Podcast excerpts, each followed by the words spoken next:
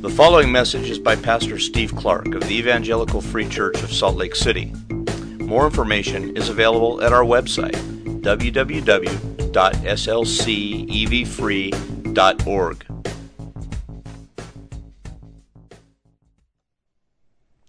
Pray with me.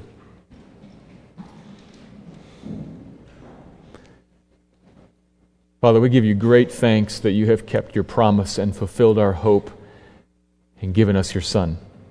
That is a profound truth. And I pray, Lord, as was said already today, renew our minds this Christmas season that we not take that for granted. You have stepped into this world to meet us and to bless us, and we give you praise for that. And you've promised, Lord, that you will come back and we pray in hope, come. And in between, Lord, we face a world that is partly redeemed, but not fully redeemed, in which there is joy and sorrow. And Lord, I pray that this morning you would open up your word to us and equip us to deal with the hardship to shape our minds and our hearts to have joy amidst that hardship, to see your hand at work, to know what you are up to, and to fervently engage in it with you. Lord, do this from your text today, I pray. Spirit, would you be present here in our midst, at work in our minds and hearts to teach us, to conform us to your image, to make us more like Christ? That's my prayer, Lord, that He would be lifted up. That He'd be lifted up in our hearts and minds and lives throughout all of this week and this morning as we look into His Word.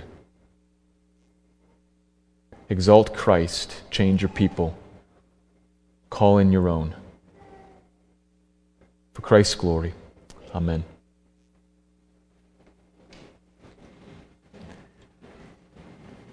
They stripped him of his multicolored robe of favor, threw him in a dry well, and then sold him as a slave.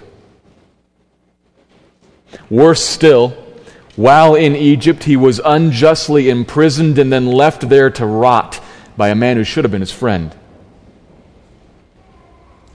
But events turned, and Joseph ended up as the second in command of all of Egypt with vast authority and the capability to save not only the nation of Egypt, but many foreigners who came to him asking and begging for help, including those same brothers who had sold him those years before.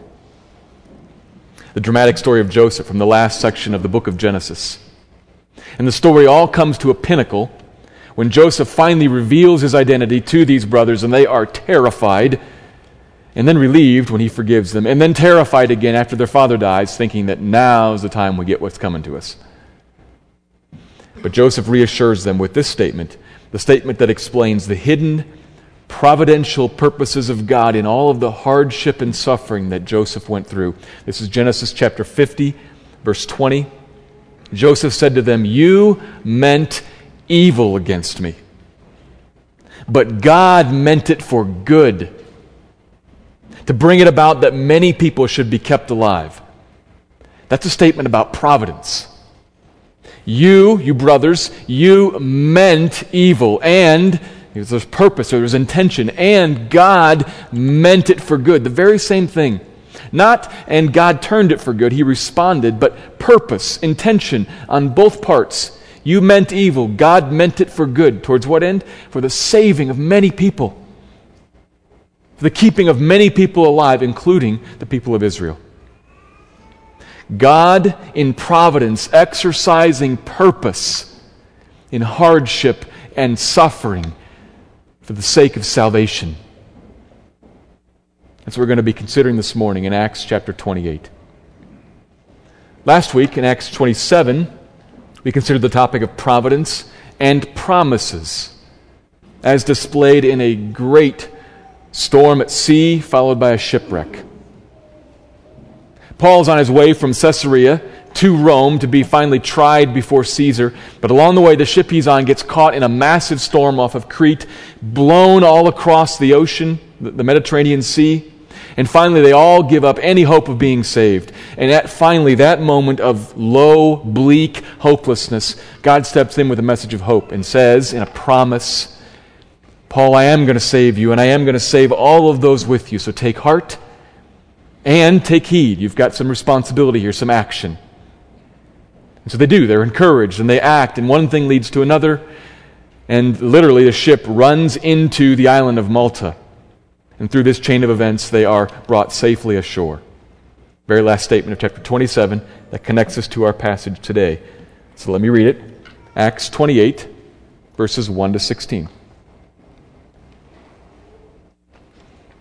After we were brought safely through, we then learned that the island was called Malta. The native people showed us unusual kindness, for they kindled a fire and welcomed us all, because it had begun to rain and was cold. When Paul had gathered a bundle of sticks and put them on the fire, a viper came out because of the heat and fastened on his hand. And when the native people saw the creature hanging from his hand, they said to one another, No doubt this man is a murderer. Though he has escaped from the sea, justice has not allowed him to live. He, however, shook off the creature into the fire and suffered no harm. And they were waiting for him to swell up or suddenly fall down dead. But when they'd waited a long time and, so, and saw no misfortune come to him, they changed their minds and said that he was a god. Now, in the neighborhood of that place were lands belonging to the chief man of the island named Publius, who received us and entertained us hospit- hospitably for three days. And it happened that the father of Publius lay sick with fever and dysentery, and Paul visited him and prayed, and putting his hands on him, healed him. And when this had taken place, the rest of the people on the island who had diseases all came and were cured. They also honored us greatly, and when we were about to sail, they put on board whatever we needed. After three months, we set sail in a ship that had wintered in the island, a ship of Alexandria with the twin gods as a figurehead. Putting in at Syracuse, we stayed there for three days, and from there we made a circuit and arrived at Rhegium. And after one day, a south wind sprang up, and on the second day we came to Puteoli. There we found brothers and were invited to stay with them for seven days. And so we came to Rome. And the brothers there, when they heard about us, came as far as the Forum of Appius and three taverns to meet us. On seeing them, Paul thanked God and took courage. And when we came into Rome, Paul was allowed to stay by himself with the soldier that guarded him. chapter begins right where the previous one left off with that passive statement in verse 1 We were brought safely through. By whom? By God, of course. God brought them ashore at Malta, about 100 miles south of Sicily, in a shipwreck. And the locals on the island, they'd seen the ship come in and, and, had seen it wreck and had seen hundreds of men pour out of it and make their way towards the shore. And they're there to receive them. And you kind of wonder how this is going to go because you can imagine some villagers being disturbed by several hundred haggard men, many of them in chains, suddenly washing ashore right in the middle of their village. Is this going to be a violent greeting? In fact, they greet them very hospitably. They welcome them with unusual kindness and immediately set about lighting a, what must have been a very large fire to warm them. These men have been starved for a couple of weeks and they've spent their last bit of energy fighting through the surf, and there now they're going to be warmed around what must have been a great big fire. They're going to need a lot of wood, and so Paul wants to help out. And he gathers a bundle of wood, and in so doing, sets off a chain of events that leads to open doors for gospel ministry. Gathers this wood, and he throws it on the fire, and out hops a snake. It's a viper of some sort, and it bites Paul in the hand, and it hangs there just long enough for a number of people to see it, which is a dark omen to the Maltese. Clearly, this man is in some way evil, probably a murderer, and he's offended the gods, and they're going to get him. And somehow he escaped their attempt to get him in the sea, and now justice, a goddess, has finally got him. He bit him with a snake. He's going to die. And so they're waiting. And nothing happens. and they don't have any true revelation for God, and so they're just making this up as they go along. And so now, with different circumstances, it totally changes. Now he's not a bad man condemned by the gods. Now the serpent and the sea are actually evil things, and he's a God who's been unable to be overcome by these evil things, and so now they want to hold him in great respect and in high honor. Which is how he gets connected to the leading official of the whole island, Publius. Publius welcomes him probably Luke and maybe the centurion as well, into his home, in fact, and entertains them hospitably there. And while he's there, Paul hears that Publius' father is sick, it says, with dysentery and fever. It's probably what's known as Maltese fever, which was a, a centuries long problem. They didn't actually figure this out until the late 19th century. But it was a, a, a long, long lasting disease that was often painful and sometimes fatal. So it was of great concern to the locals, and this man has it. And Paul hears about that goes into his presence, prays, making it clear, I'm not God, I am looking for power from some other God. He prays, lays hands on him, and heals him, which sparks the whole island then coming to him and to Dr. Luke with all kinds of diseases and illnesses. And it sparks a miraculous healing ministry that lasts for quite some time. Perhaps some medical missions there too, because the word, word would allow not just miraculous healing, but also medical care.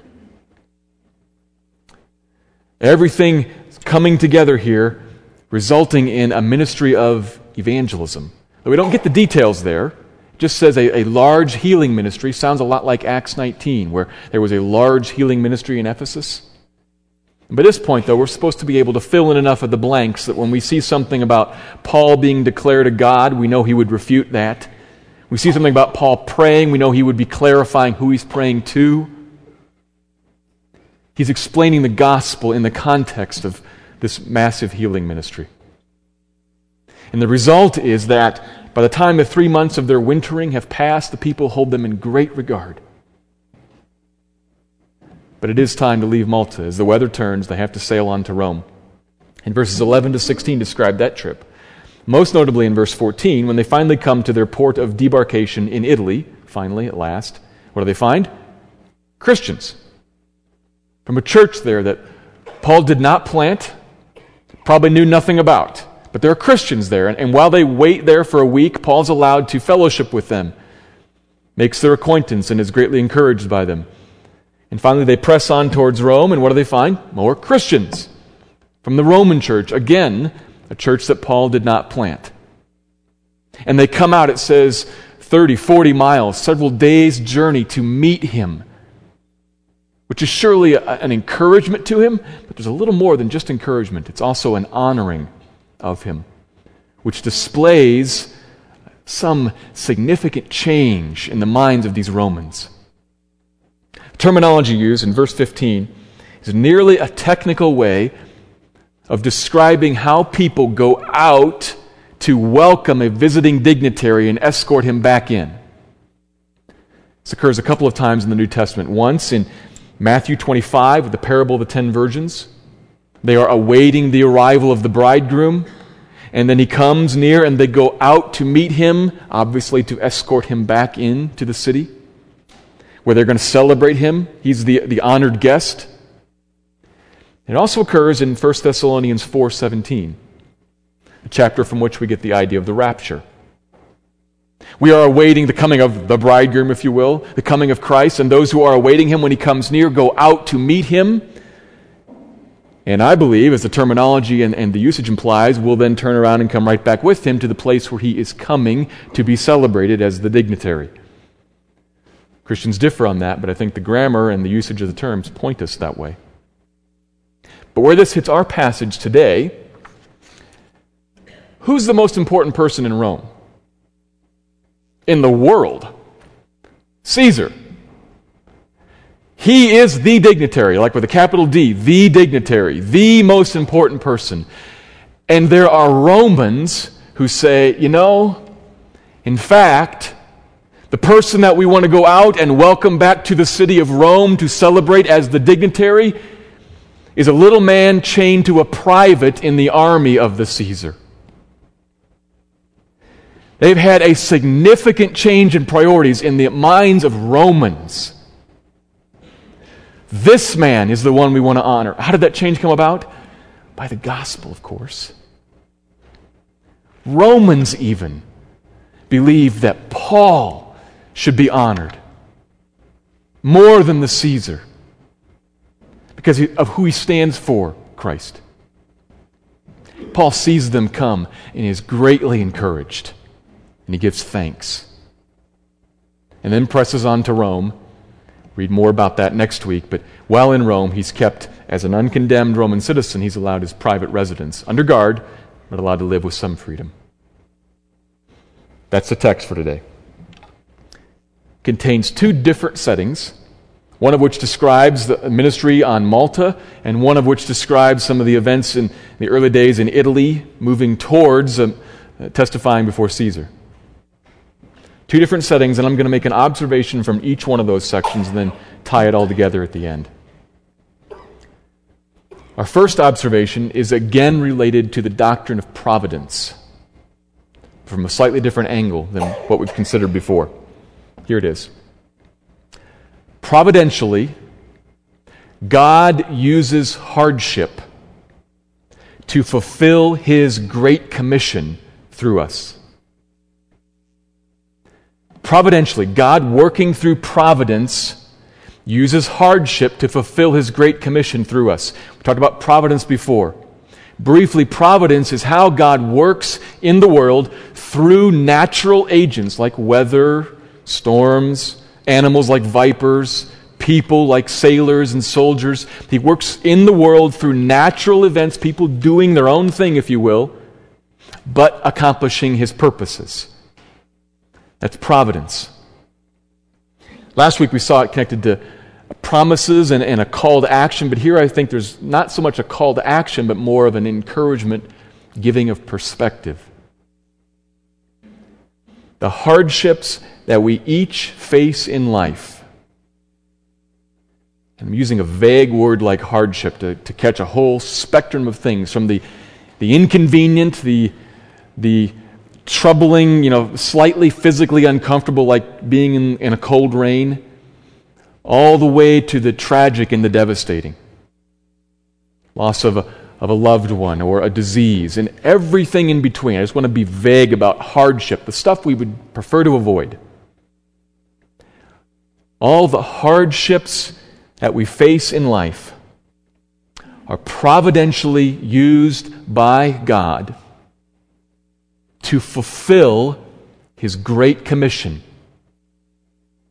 That is God's purpose in the world to lift up Christ everywhere, in the minds and in the hearts of everyone from corner to corner, all across the globe, he is about making himself, his son, known and loved and revered. That is his great commission to make disciples in all of the nations. To lift up Christ so as to draw people to him for the first time, or for those of us who already believe, to draw us more deeply to him, to hold on to him more tightly. That's the Great Commission. That's what God is supremely about exalting Christ for the blessing of his people. Where does that show up in this passage?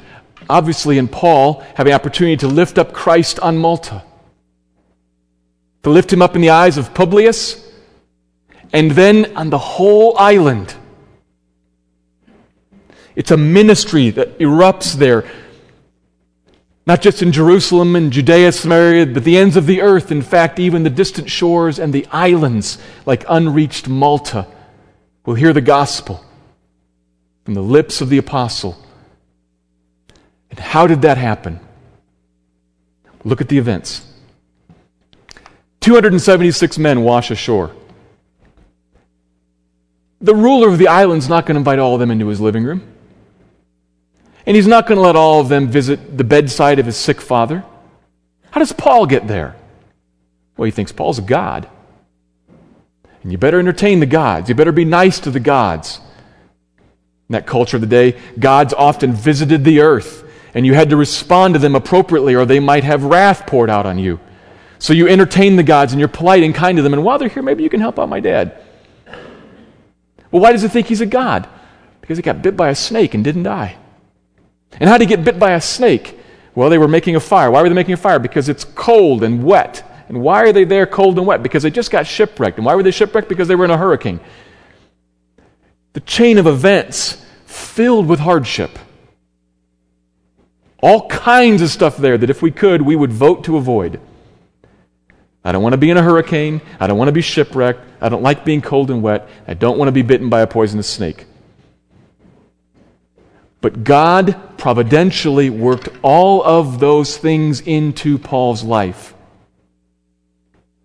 Ephesians 1:11 says that God works all things all things hardship included all things according to the counsel of his will. God has a will and God counsels himself based on his will as to what God should do, and God always takes his own advice. And so he does it working it out through all things, hardship included, purpose, intention. God meant the storm. God meant the shipwreck. God meant the weather conditions. He meant the fire. He meant the snake because He meant the evangelization of Malta. Providentially ordering all of those hardships so as to carry the gospel to an unreached people. That's what the text is showing us. They were on Malta for three months. Lots of stuff happened. This is all we're told. This is the point. God works hardships together so as to accomplish his great commission, lifting up Christ.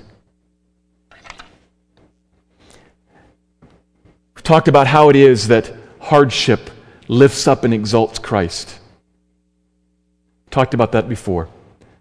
To put it simply, how that works is that when we encounter, as believers, when we encounter hardship in our lives, it affirms, it confirms the truth of Psalm 73.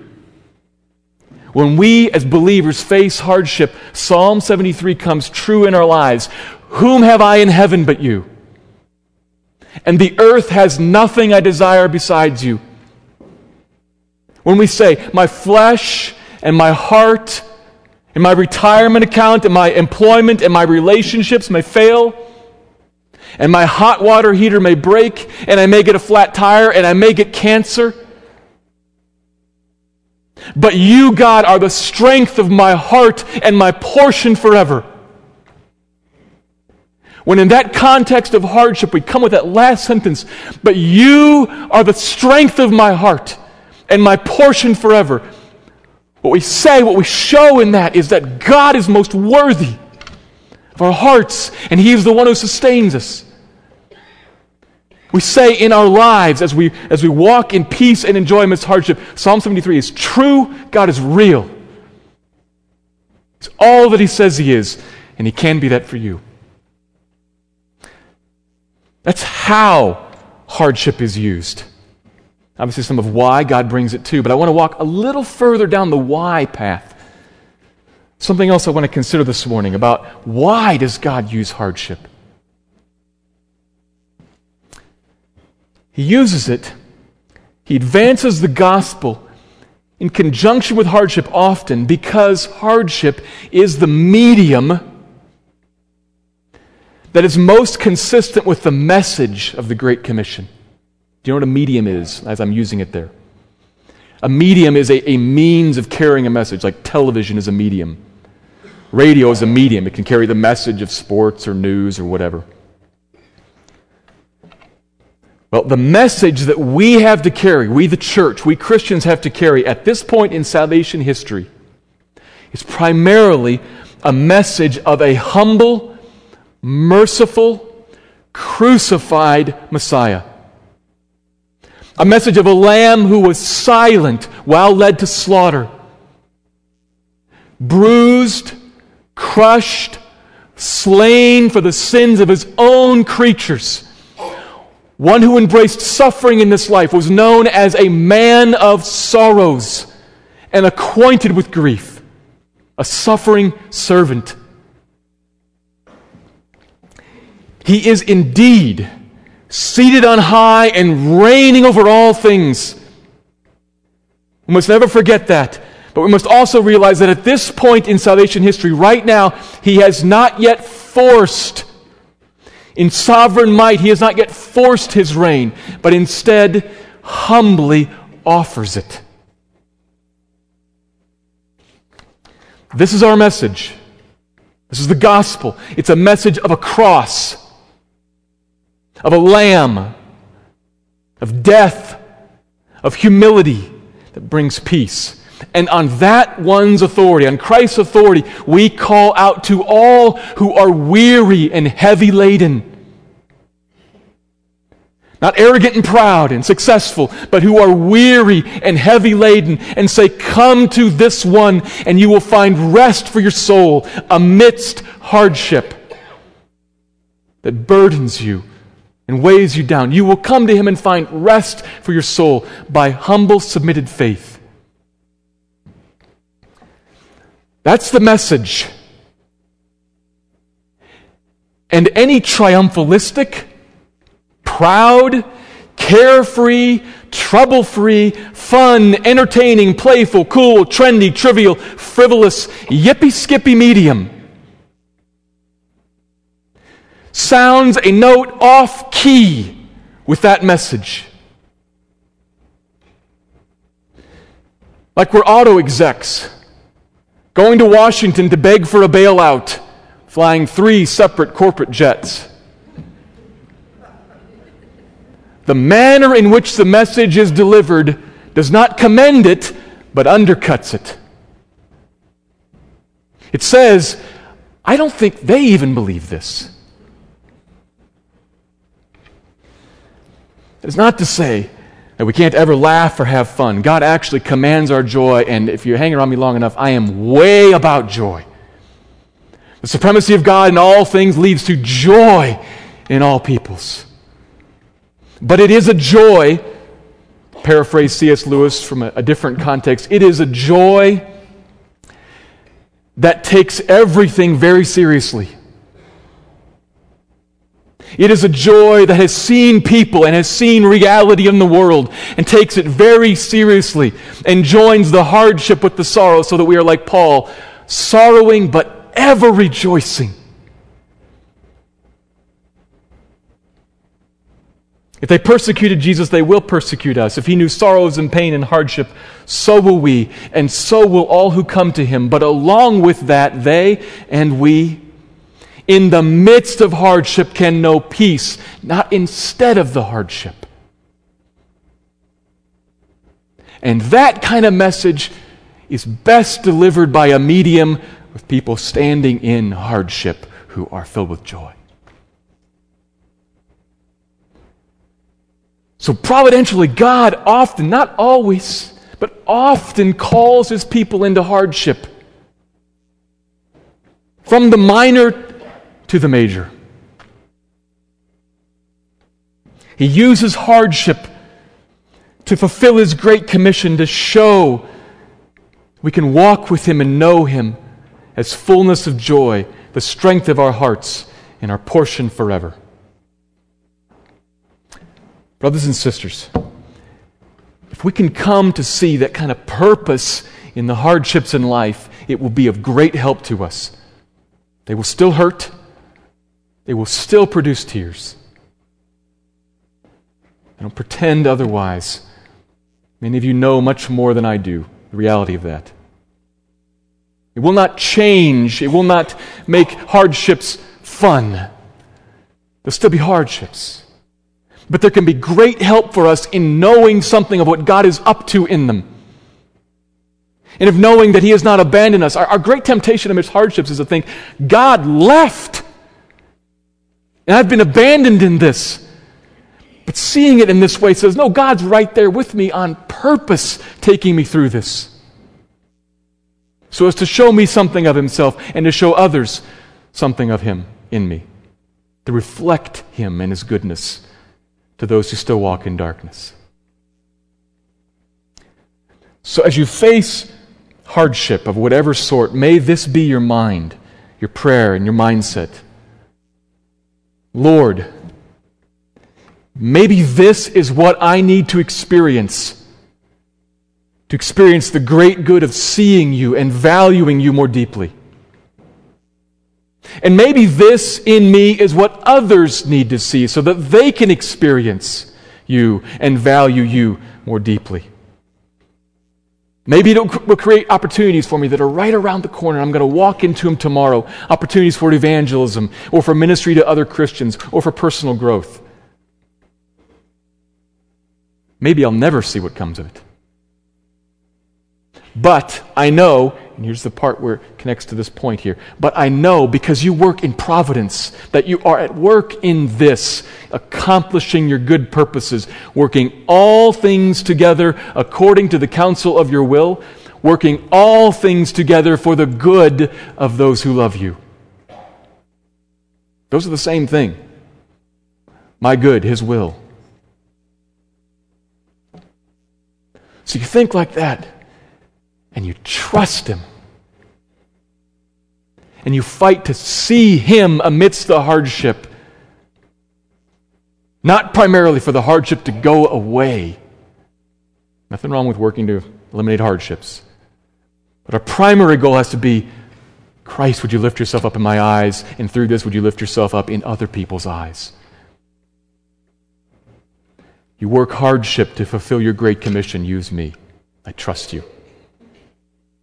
Seeing like that, seeing hardships like that, can help us, can encourage us. And in mentioning encouragement, I come to my second point.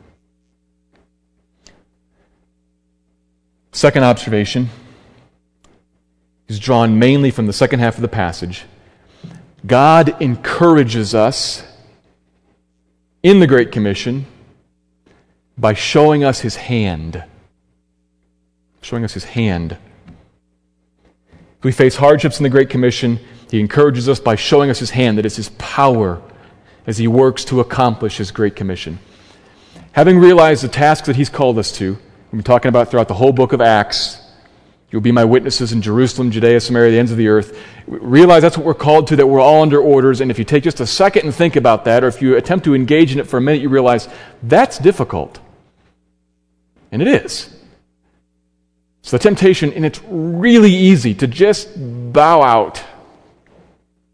To just look at that and say, you know, I'm going to treat this like a smorgasbord. I think I'll take some of this instead. We're not given that option. We're called to this, and it's hard. And God graciously, right there in the middle of that, intervenes to minister to us in this ministry. How so? Sometimes He speaks words of promise, like we saw last week. Either he visits us and speaks promise to us, or more commonly today, he actually speaks through his word, promises written down. He'll commune with us in prayer. He can kind of reveal some of what he's doing, some of his purposes. But in this passage, we see him particularly working to encourage Paul in a way that involves the fellowship of the saints. Verses 14 to 16. Paul meets and then gets to spend a week with the Christians in the port city where he lands. And then he meets the Christians come out from Rome. And last half of verse 15 on seeing them, he gave thanks to God and took courage. Because the hardships are over? No, he's, he's in chains going to Rome to stand trial in front of Caesar. The hardships are not by any stretch over. So it's not like mission accomplished. Whew. No, he takes courage for something that's still to come. So, what, what's going on there? How is that encouraging? Why does that generate thanks in his heart? Some years ago, we lived and ministered in a predominantly Muslim country that overall was quite resistant to the gospel. Ministry was very difficult there, and it was easy to think that make disciples of all nations somehow excluded this one in particular. It was hard. However, I had an opportunity one Sunday to worship with what was the largest congregation of nationals at the time in, in the country. There were larger churches made up of foreigners like myself, but this was a church made up of totally locals. And a chance to go there and worship. Former Muslims who who had come to Christ. And throughout the worship service, which was led by a pastor who had been a respected, learned Muslim cleric before coming to Christ, becoming a pastor, led by this pastor throughout the whole worship service. We could follow along a little bit here and there with some of the major obvious parts, but by and large, because of the language barrier, we were outsiders looking in. But it didn't matter that day. It was a time of high praise and worship, of giving thanks to God and taking courage, you might say. Why? Look around. We're in a city of 16 million people at the time. And every day, five times a day, loudspeakers on thousands of minarets from thousands of mosques all across the city call people to bow down and pray to a God who isn't there. And the, major- the vast majority of those people ignore that call, but they are also equally resistant to any call to come to Christ. But here in this church, 150 former Muslims bow down to Jesus in tears and in joy and call him Lord. Praise God. That does not come about naturally, but it is coming about. It's the hand of God calling in his people men, women, and boys and girls out of Islam to faith in Christ right there in front of my eyes. It happens. Even there in that city, the arm of the Lord was not too short to save. So I praise Him and I give thanks to God for what He has visibly done, and I take courage that He can do that through me too, tomorrow and the next day. Many of them, if you ask them their stories, there are strange, odd, weird, random, providential connections through all different paths of their lives. I can be a part of that because God's doing it. Take courage, Steve. That's the kind of thing that Paul sees with his eyes when he sees the Roman believers. Fruit. Not of his own ministry, he's never been there.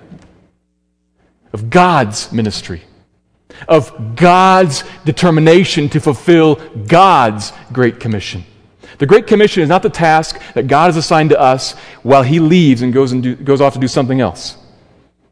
It's God's task that He uses us in, but He's the one driving it. And when you see it happening, you're seeing the hand of God at work. Paul saw that and therefore gave thanks to God and took courage he realizes I'm walking in an intimidating world that is full of hardship, and it is a world that is under the hand of God. That encourages him. God provides that view for Paul in compassionate care for him. What does that mean for us? Look for the hand of God. You have a task that's been assigned to you that's going to be tremendously discouraging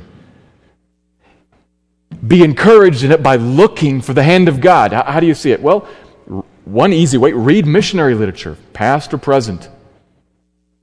Read and see what God is doing in some crazy ways, some far off places. Or, right here in this place, get in the game. And as you pray for opportunities and take the initiative to to make friendships and then build friendships with non Christian friends and neighbors and acquaintances at work, and then pray for opportunities in those friendships, and then take the initiative to ask questions of substance and to listen, to love and to care for people, you'll find the hand of God at work using even you. You see Him at work before you causing longing and questions and uncertainty in their minds. And that'll encourage you hey, I'm not the one, first one to walk this path. God's walked it before me. That's encouraging. But the unique thing that I think this passage commends to us, because it shows Paul being encouraged when he fellowships with Christians, not, not in missions work, but in fellowship with Christians. The unique thing I think it says to us is look for the hand of God amongst the people of God. Fellowship with believers, connect to them. our time of fellowship with other Christians, and probably many of us enjoyed something like this over the Thanksgiving holiday, when, when you're around people in some depth, that, that can and that should be a, a time of fun and of, of enjoyment and entertainment, but it also is meant to be a little bit like God taking you over to show you his trophy case. A trophy case, like most schools have. You know, we have one down the hall here where there is kept for everybody to see the evidence of past teams' triumphs. So you can look there, look at that team that won the regional championship in such and such a year. Look at these folks that won the state championship in this and such a year. You look at their past triumphs. God has a trophy case. Guess what it is? Us. And He means when we fellowship together, He means to, in a sense, take me and say, Steve, look, Look at my triumph in that person's life. Look what I did in these folks' lives, right here. Wasn't that amazing? Aren't I great? And look over here at how I delivered so and so from this and that. We're supposed to look at the trophies and see the hand of God, not to say, man, those people are strong and determined and resilient. That's idolatry. But to say, man, those people have a God who is strong and determined and resilient and carries them through. Praise Him. And He's the same God tomorrow as He was yesterday. Take courage from it. He wants to walk you up to his trophy case and show you his past triumphs in the people of God. Tragically, though, many of us don't really care to look. Hi, how are you? What you doing this afternoon? The kind of conversations that I have at the door with everybody as they're going by. That's the kind of conversation that most of us have with most of us. That's too bad. You miss the opportunity to see the hand of God, to find out what He's actually brought different people through, or what He's bringing them through right now. To pray and then see Him answer, and so you see His hand in that. We're meant to be a community that comes together and sees one another, like actually eye to eye contact, conversation that sits down and connects. It's a family, not of a hundred acquaintances or two hundred acquaintances. It means for more.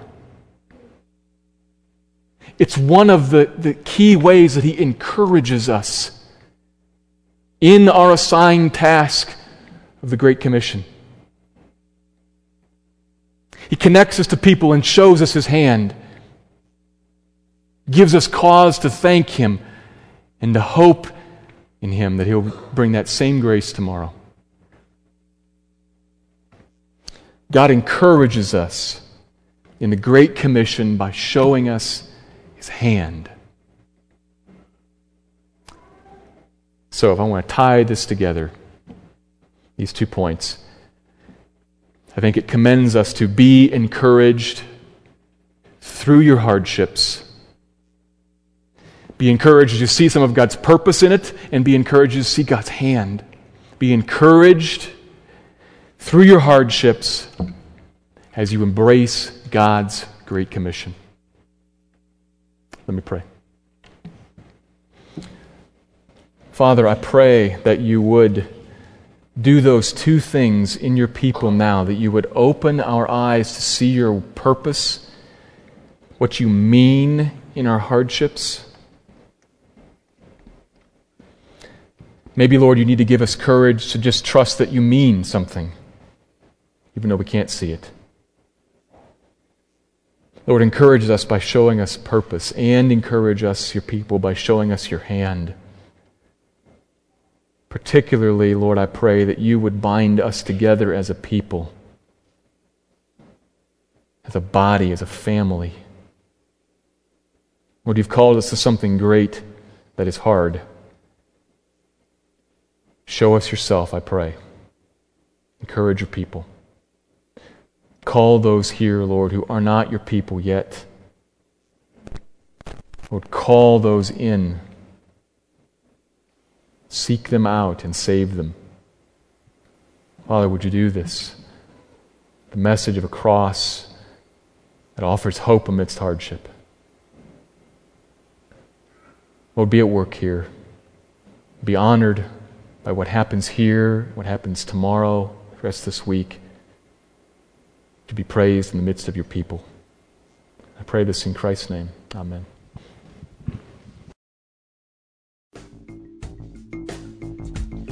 Thank you for listening to this message by Pastor Steve Clark of the Evangelical Free Church of Salt Lake City in Salt Lake City, Utah. Feel free to make copies of this message to give to others, but please do not charge for these copies or alter the content in any way without permission. We invite you to visit our website at www.slcevfree.org or call us directly at area code 801 943 0091. Our mailing address is Evangelical Free Church of Salt Lake City, 6515 South Lion Lane, Salt Lake City, Utah, 84121.